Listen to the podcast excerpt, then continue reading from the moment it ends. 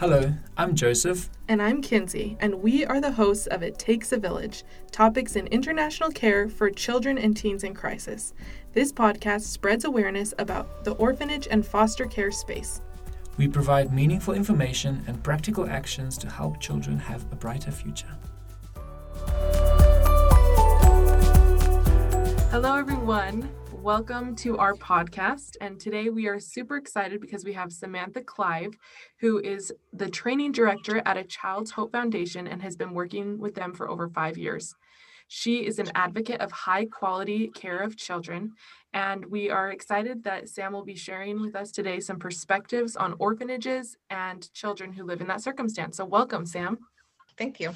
So, Sam, just to kind of start out, you have a very interesting story. So you live right on site at an orphanage. So tell us a little bit about how that came to be. So I have been visiting all over South America, but um, in Mexico since 2005 in Baja California for the last eight years. And so as I got more involved with ACHF, it was it became obvious that international communication is really complicated and having boots on the ground makes a huge difference. At the time when I started with ACHF, I was single. And so my coworkers sort of always teased me like, hey, go get married and move down to Mexico um, because it's very isolating to be down here by yourself. And, and so it was the joke, but I didn't think that it would really happen. And as it happened, my husband grew up internationally. And so when we got married, it took five months for us to come down as a little bit of inception. We had talked about adopting children that were older. And so we wanted to spend more time with them. And so it was just like a perfect balance of him saying, Hey, we should move to Mexico and and it being convenient for work and for our family. And so we love Mexico, we love international living, and we decided let's do it. So we jumped in five months after we got married. That's awesome. And you've been there ever since. So that's really neat. And that's, I'm sure, a very eye opening experience to be able to live in a different country, especially right after you've gotten married. Yeah, that's been a lot of fun. Uh, where we are, it's kind of like Coke of Mexico. We're two hours south of the border. So it's really easy to pop up to San Diego and travel um, until we recently got um, custody of our kids.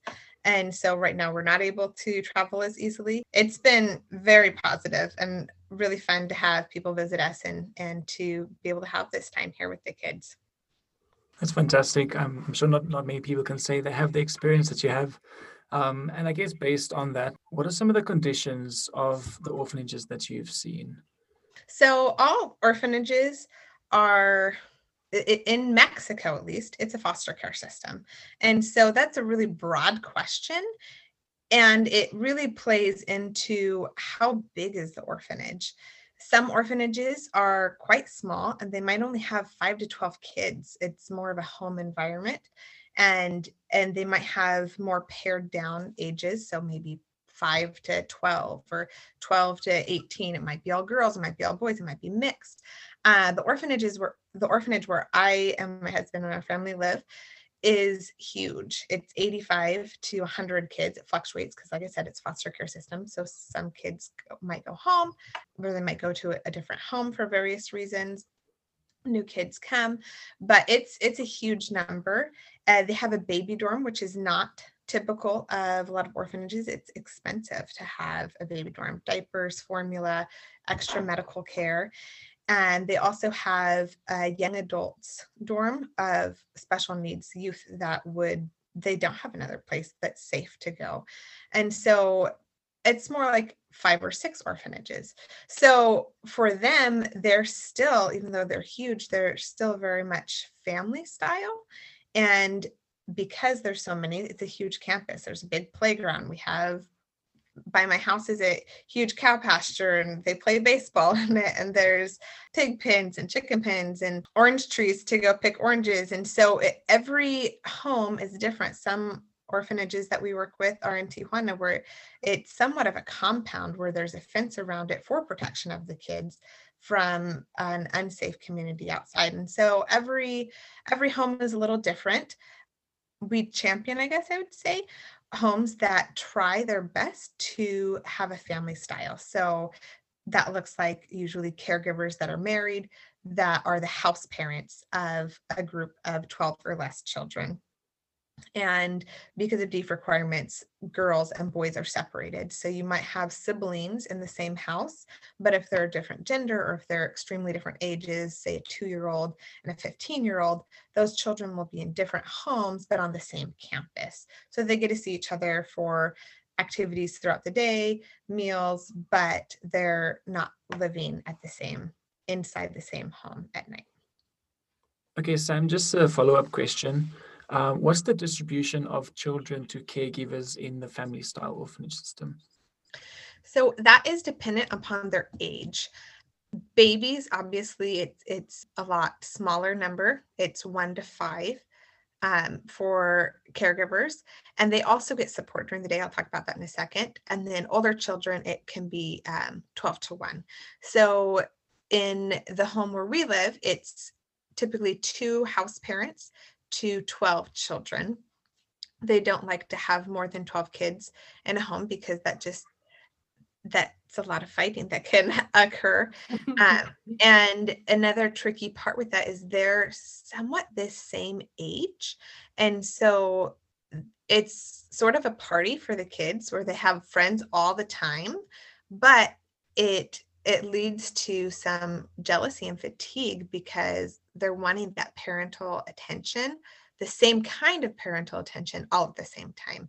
Imagine having 12 five year olds or five to eight year olds, right? Yeah. That kind of attention or 12 to 16 year olds. It's very different attention, but the, it's it, it has the same key times or or things and so it, it, just gets complicated for caregivers to do a quality job if there are a lot of children more than 12 for babies they have two house parents and support that comes during the day and a caregiver that comes at night so that house parents can sleep at night so they can do a better job caring for the kids because could you imagine five babies that you're waking up to every night and caring for during the day that's just exhausting. So the baby dorm does get a lot more support than the other homes. That being said each at Rancho and at the other orphanages that we work with that have the parent style, they do have caregivers that sub in on a consistent time every week. So that house parents have one to two days off, and it's the same day every week that someone else comes and it's the same sub for that house. So the subs are assigned. They might have two days at the little boy's house and two days at the little girl's house, and then two days at the team boys house. So that those children are only rotating between their house parents five days a week five or six days a week and then the same sub one or two days a week. So it sounds like consistency is really important in these family-based style that's that's their goal. Um, that is very much their goal. And because it's their foster care system they are obligated to keep certain regulations that the government is giving them. Um, and so there's it's both sides, right? So there's this side of, yeah, they have volunteer groups that might come in and spend time with them and bring resources, and they're limited on their ability to take the kids into the community. Right now, because of COVID, they don't even get to go to public school because all of Mexico wow. schools are online. Um, previously, they do go to public schools, so they're around other kids, but they don't necessarily get to go to the community park or to they might groups might come and take them to the movies but they have to have special permission from DIF which is like CPS in Mexico so they're not going on those daily or weekly outings that a typical family environment leads to going to the grocery store, running to so and so soccer games. They do participate in some community, um, each home's different. They do participate in some community sportings, but a lot of time, um, sporting events, but a lot of times it's within the home. And so they're interacting just with the kids in the home and that's that's hard especially for teenagers who are yearning for that friend group and yeah, for that sure. autonomy learning mm. how to drive and navigating the bus systems and it's a lot of on the other hand right? Would you have that in a family environment? If you're if you have a child at home they might have you might have one kid that has a great aunt that who's super fun and comes and does stuff and another kid who doesn't and so there's a lot of complicating factors to give a straight answer to that because it just depends on where we are. We chose rancho because of how um, easygoing the house parents are. And that's the environment that we wanted to be around. But it can be quite stressful especially when you're working with children who've come from really traumatic backgrounds. And so each home has sort of a different vibe based on how the director and the house parents address these different challenges of the children that they work with and that live at their facility that's very interesting. So you kind of have started to give us a little bit of insight on the children in these um, children's homes. And so, I mean, I think that anyone who has not worked directly with children in these situations, everyone has their own stereotypes and thoughts about what they believe a child who is known as an orphan would be like. But from your perspective, how would you describe the children in these circumstances? I would describe them as children who have come from hard places, that they have had difficult circumstances in their lives. Some of them, um, obviously, more traumatic than others. Mm-hmm. Most children have at least one living parent, if not both living parents. It's not a situation where both parents died in a car accident but it, it might be that situation. But usually it has to do with neglect and abuse. So a lot of these kids have deep emotional and some physical scars. I can only surmise, as most of us, the sexual abuse that happens, which most of the time comes unreported.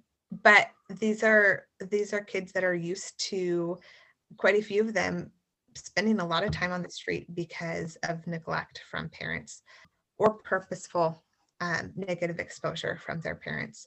And so their behaviors are are really challenging and they invite they're seeking connection but their behaviors don't invite connection and so that makes it really difficult among the kids because they want to they want to build relationships and friendships with other children. They want to have the, the positive role models at the home but they're doing things to push them away to say that stealing and um, younger kids fighting behaviors that are saying leave me alone but really they're they're yearning for that connection.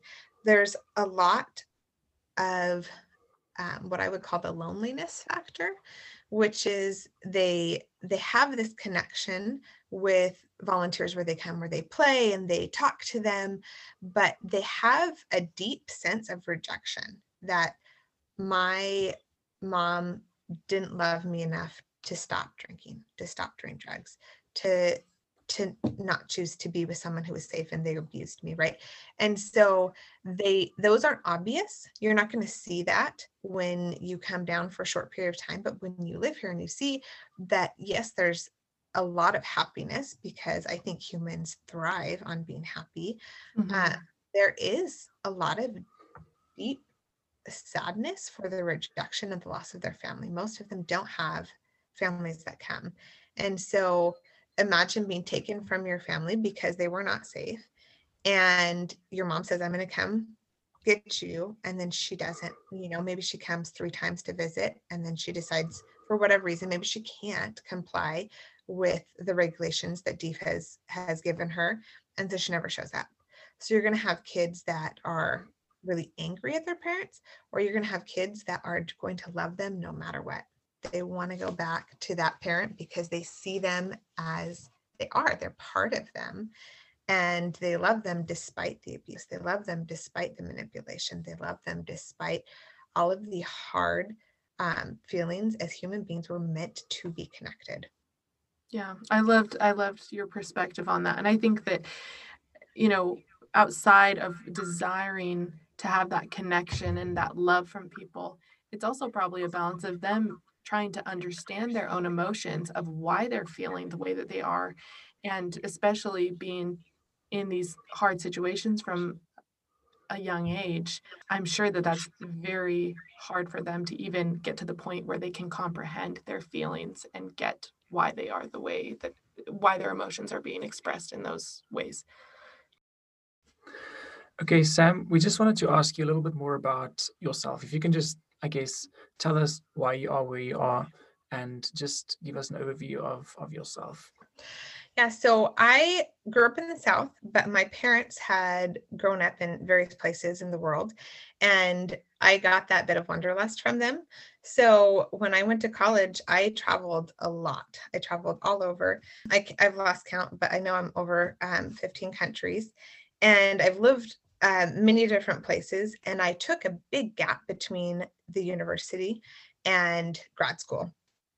And I spent that time sort of with this philosophy of fake it till you make it, stretch yourself, get out of your comfort zone, mm-hmm. um, maybe do things that you're not exactly qualified for. And so my background job wise is is very diverse from working with children with special needs to driving school buses to working at dude ranches. I worked for two years in wilderness therapy. I was a TA in grad school for search and rescue. I was a youth leader on river trips and out of the country. I was a climbing coach. I was a social worker, a parent coach in Arizona for two years, where 80% of my clients were Spanish speaking. And I feel like much of that came from two things my dad encouraging me to find something I love to do and find a way to get paid. I feel like I'm his kid who probably took that most to heart. and then two, in college when I was 18, I thought I would learn 12 languages by the time that I had kids. Um, I didn't get married till I was 32, so I probably could have done that. But after sign language, which I could do basic conversations, and Italian, which I could do basic conversations, I spent six years getting fluent at Spanish, which is a long time. Um, and what finally got me over the hump to being fluent or at least quite conversational was moving to Colombia when it was there that I realized that I'm actually Latina. Um, I was definitely born in the wrong country, and I just fell in love with that culture. And and I feel like that has has been a huge piece in driving where I've been, what, what a lot of my travels since that time. And because I was 32 when I got married, I identified strongly as a favorite auntie, which is very much what led me to ACHF because it's that their volunteer trips are surrogate aunt and uncle programs to come down and have that bonding relationship with kids. I I developed that and that's how I came to know the two kids that were in the process of adopting is that our daughter Juliana just sort of attached herself to me and and I felt this bond like the stars aligned, right? And so I I had known them for years before I even met my husband. Wow, that's awesome. We want to hear a little bit more about the adoption process. And so, if someone was interested in adopting or fostering a child, where would you suggest that they start? So, I'm not sure that I'm the, exactly the poster child for this question because we took a, like most things in my life, um, we took a really non traditional route. My mm-hmm. sister actually has three adopted children through the foster system in the US which um, very much was not the path that she planned, but people came to her and asked if she'd be interested and so her path is very different than mine i i knew the two children that were adopting um, had this connection with them came 10 times a year for a couple of years and and had this relationship and when i met my husband and we were dating we talked about adoption but i hadn't talked to these about these two children specifically because i felt like it was maybe too loaded and I wanted it to sort of be his idea too. And so after we got engaged, he asked me if I knew any children that I thought would be a good fit for our family and and was very in, he was very interested in adopting older children. And then having our biological children be our younger children which is sort of the flip of what most families do. They normally have children and then they adopt the the youngers. So we mm-hmm. did a flip of that. And and i said yeah actually there's two children that um, my heart really connects with and so two weeks after we got married we came to mexico and he met them and, and he felt like they would be a good fit. We've been married for two and a half years and so for two and a half years we've been trying the process and it was really hard for us the first um, year and a half of that. We really didn't get traction until a year ago But like I said earlier, that was a huge piece of our decision to move to Mexico is just to sort of give them an opportunity to have an informed decision when we, they were asked uh, if they wanted to be part of our family. And so we spent a lot of time with them. And for us, I can't imagine having done it any other way where they really knew us. And that brought its own challenges, right? Because she'd asked me to be her godparent for her graduation. It's very common for sixth grade. And so we we got to spend time with them. Um, and we spent more and more time with them on a weekly basis. And then we transitioned from that godparent aunt and uncle to parents. So they were they wanted us to adopt them before they even knew that we were trying. And that's a very different story than most national or international adoptions is normally you don't know the kids you apply to do your home study you apply to we, we had worked with um, wasatch um, international adoption agency which is in salt lake or it's actually, actually in ogden. There's another one in michigan called um, hands across the water which was an organization that we had heard about that was willing to work with us because we had a little bit of a complicated situation being us citizens living in mexico wanting to mexican children and then we ended up falling out of the running of being international adoption because they were older. Julie's 14 um, and our son is eight. We didn't want to wait three years or five years for them to be in our home. And so we were able to find a loophole, an exception to have them live with us. And so we live on campus at the orphanage where they live and got an exception for them to live with us once we were so far into the adoption process. And so we're actually doing a Mexican, uh, a national Mexican adoption. And so that comes with its own speed up here and slow down there, but it's it's a long process and they do it for the protection of the kids. I, I don't think it's always been this long of a process, but because of human trafficking and because of other concerns in adoptions of the past, they have really slowed down this speed and and make sure that it's a good fit. There's a lot of uh, pain in some adoption because if, if couples aren't able to have their own children, they have to grieve that first. Yeah. And if if having your own children is a really big part of your family culture, then that's that's really painful for um, often the wife and and can also be really painful for the husband. And so to grieve that first and then adopt um, a child and invite a child into your home that has different biology from you so you don't know what their medical history is maybe. Mm-hmm. you don't know there's a lot of scary things that come with that as a parent that you don't think about before you become before you are a parent. There's all of those factors that just um, make it a little complicated. That's amazing. Thank you for sharing that with us. I guess just to follow up on that so how, how would you know that adopting a child or, or children is the right path for you because I know people have different um, experiences and different personalities. Uh, maybe from your experience, how did you know it was the right path for you and I guess for your husband as well? I would say having an open heart. So we have a 20 month old biological son. And the other day, just to be personal for a second, our eight year old son um, was was displaying some really challenging behaviors and being religious, I I was praying about it and I felt very much like this is not my child and I need your direction in how to help him. And I feel that same way, not yet, but I know I will feel that way with our biological son because in my personal belief, I don't feel like any of our children, whether adopted or biological, are actually our children. They're we're stewards over them if you subscribe to the belief that we're all children of God, then that means we're all siblings. And so they really are on loan.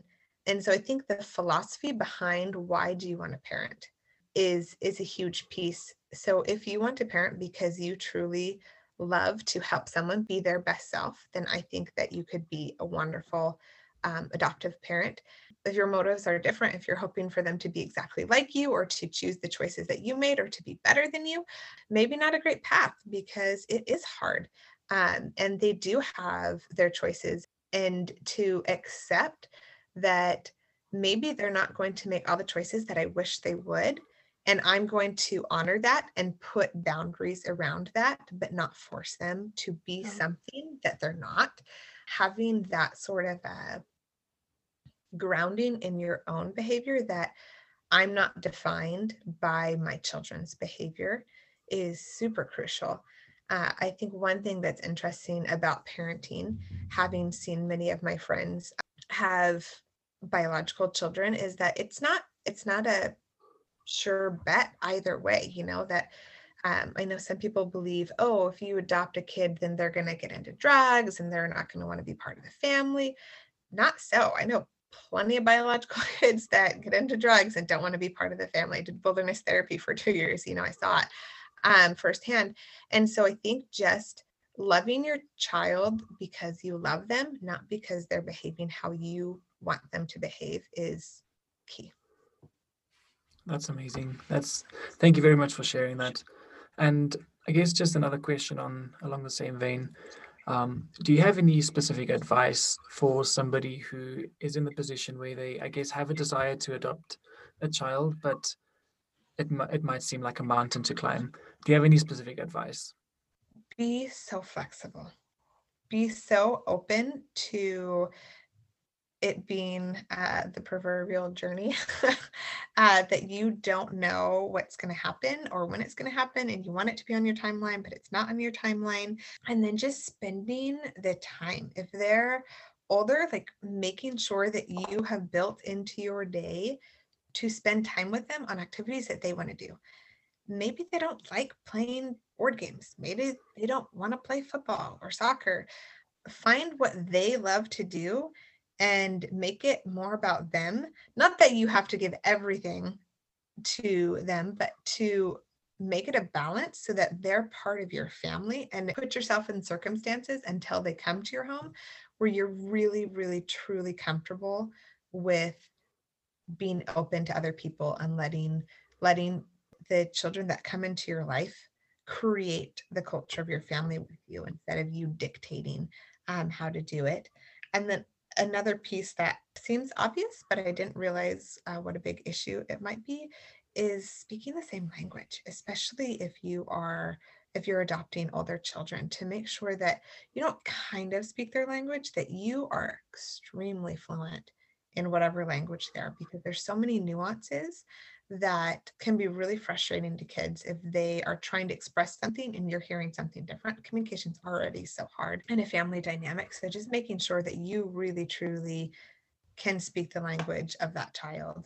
And even if you're speaking the same language that you're you know toddlers are a little bit like cavemen and so being able to get down on their level and and listen to them and respect them instead of just picking them up you're i'm bigger than you so i'm going to put you where i want to go but hey when you do this. I know you really want to do that but we're going to we're going to do that later because we need to do this first and just slowing down so that they can be on the same page instead of you pushing your power around because you're bigger or you own the house or you make the money just allowing them to be part of that family culture Those are all really great suggestions. And I just have to go back. I loved what you said about um, making sure about having the right mindset that if you're in it to help people, and whether that's a little person or a human that's, you know, the same age as you, I think that that's a beautiful principle to just always remember that, like, what can I do to help? So thank you for that. Can I, Oh, sorry, can yes, add of course. about that? Because um, I do have a little fear around the in it to help people is just the reminder that you're helping them in the way that they want to be helped and that they're not seen as like I'm here to save you or I'm here to make your life better. You should be so grateful for me because I chose to adopt you. Like Yes. you should be grateful to them that they Yeah. are willing to be part of your family and and so having this exchange of genuine love and concern versus i think sometimes and this is true in volunteering too that people want to give how they want to give and then they think that that receiver should be grateful and indebted to them. And so just like checking yourself like anybody if you say it state it like that it's like oh yeah no i won't do that. But we all kind of do that. I know i'm 100% guilty. Um, my sister ever listens to this podcast, she will laugh, right? Because we've definitely had disagreements is where I think like, ah, you should be grateful to me because I came and helped watch your kids and I cleaned your house. And it's like, oh, pick yourself on motive and how and how you're viewing this situation. Yeah, I love that. And I uh, just to add on to it, I had a very um, similar situation where I was traveling to Vietnam, and Vietnam obviously has a lot of poverty. And after I came home, I was having a conversation with a friend, and I just said, Man, like, I just want to help these people, and I just want to you know do something because these people were living on these little pearl farms and it was really hard for me to see and my friend just reminded me he said kinsey he said i just want you to remember their dream may not be to live in a mansion. Their dream and their best life might be to live in a bigger boat or to have their perfect boat just like renovated a little bit you know? And that brought me such a unique perspective which i think you really touched on is that we have to remember what other people's dreams are and that that's not always coming from our perspective. Yeah and i think also you know it, there are challenges and i mean it's it's not always going to be clear cut and easy to to be able to adopt a child but you know there's a lot of people out there that need your help and you also got to in, in my opinion you got to ask like you know what do i want to achieve in this life? Is it to be able to build up you know your own wealth and then you know die one day um, with that wealth in your bank account? Or is it you know something that you want to do um, live your life to to help other people? And i think you know if you have that that desire and that heart to help someone you know i think there's a lot of people out there that would definitely benefit from that. And i mean we're all human beings. We're all like you said children of god. And you know taking that into consideration you know where can we help and what, what can we do to help people so thank you very much for sharing that with us. Yeah. And I think, you know, just to close, I, I, I think I can speak for both Joseph and I that we have loved having this conversation with you and educating ourselves and also hopefully providing informative knowledge to others. Just in closing, if you could provide us with, you know, one or two takeaways that you feel like are very important for our listeners to know, what would they be? One of my um, biggest eye opening experiences here is watching volunteers be here and not be here. And I think that there's a really big misnomer in I'm going to go to Mexico or I'm going to go to fill in the blank, wherever it is, whether it be in the US or out of the country. And I'm going to make a huge impact, change somebody's life by offering a little bit. And I think if you come instead with an idea of just to be with people and to serve what you can instead of my little bit is going to change their life and completely save them, which we've talked about throughout. But just this idea of, I'm not going to take my kids to Mexico so that they can see how good they have it compared to children who are in an orphanage and have had hard circumstances. No, but I'm going to take my kids to Mexico so they can get to know some children in mm-hmm. Mexico and see what their life is like and be educated in seeing different people's dreams and different people's circumstances and let those children be educated in seeing different people's dreams and different people's circumstances. And it's this mutual exchange and i think there's some disappointment when volunteers come down and they realize oh wow i didn't completely change their world. Like i didn't bring the sunshine because you don't own the sunshine mm-hmm. god does you don't heal people Jesus does. So so just having that perspective of I'm part of a big piece. This is a huge masterwork that's going on right now and yes, I can make a difference, but somebody's going to make a difference to me and it's going to be a mutual exchange. It's not going to be me saving somebody or me offering a little bit and I just completely changed their life. Awesome. Well, Sam, thank you so much again for visiting with us today. And um, hopefully, we'll get to connect with you soon, hopefully in Mexico. Awesome. Yeah, come on down. Love to have you. Thank you. Thank you. Thank you very much.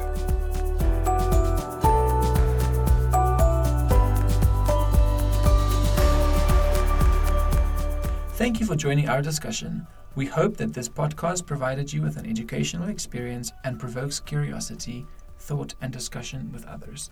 This is the first step on the road to learning and understanding how to help children and teens in crisis. Where the journey will lead is up to you.